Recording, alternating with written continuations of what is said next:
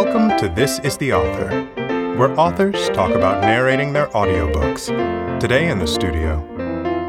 Hi, this is Laura Vanderkam. I'm the author of Off the Clock Feel Less Busy While Getting More Done. If I had to describe what it was like to record my audiobook in one word, that word would be educational. I've been learning a lot about sound production, how things are recorded, even what happens to the sound after you've eaten lunch and your tummy starts growling. So, learning a lot, which is fun because I also have a podcast and I'm not usually thinking about all this stuff, but I imagine my listeners are hearing it. So, it's been good to learn. So, what planted the seed for my book? I knew I wanted to write another book about time management. I have a long relationship with Penguin Random House. And really, the phrase off the clock popped into my head while I was running in Maine one morning. I had gone there for a long weekend trip with my husband, and it was one of those strange experiences where in the morning I suddenly realized I had nothing I had to do that day, which is kind of a rare thing in my life. And so I took off to run, and as I was running along, that phrase, I am off the clock, popped into my head. And so I wanted to explore that idea a little bit more. I wrote my book because I think a lot of people sort of struggle with this idea of feeling like we have a lot of obligations in our life and wanting to feel off the clock, and yet knowing those two need to work together. Because I really do think that time freedom stems from time discipline. You do actually have to be pretty much in control of your time and have a good sense of where the time goes in order to then have these moments of freedom. These two things are not actually paradoxical when you look at them from a little bit broader vantage point.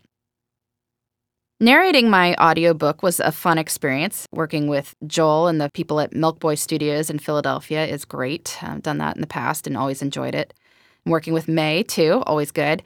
You know, I, I've listened to my voice a lot and I learn more about it every single time. I learn that I get tired the more I'm talking and learn when it's appropriate to take breaks, which I know as a productivity writer that we have to build breaks into our day or otherwise we just run ourselves into the ground. And maybe it's a little bit less obvious when you're just working at your desk through the day, like, wow, I just read the same email six times in a row. It becomes very obvious when you're narrating an audiobook and you have messed up six sentences in a row twice. and then you're like, hmm, maybe I should take a break. There are all sorts of words I've realized I have trouble pronouncing. They kept stopping me with the word conversation, soft S. I apparently say conversation. Who knew? So that's a problem. Then there are little things like the word chasm, which I was pretty sure was chasm, but I guess I wouldn't have staked anything of any importance on that it wasn't chasm, but glad I know that now. I can work that into conversation. I'm excited about knowing that people are going to be listening to this during various times in their lives that sometimes are hard to use well. One of the great things about audiobooks is that they are real productivity boost. Time in the car is often wasted time if you're in there by yourself. I mean, if you're carpooling with a spouse or you got your kids in the back seat, you can use that to interact with them.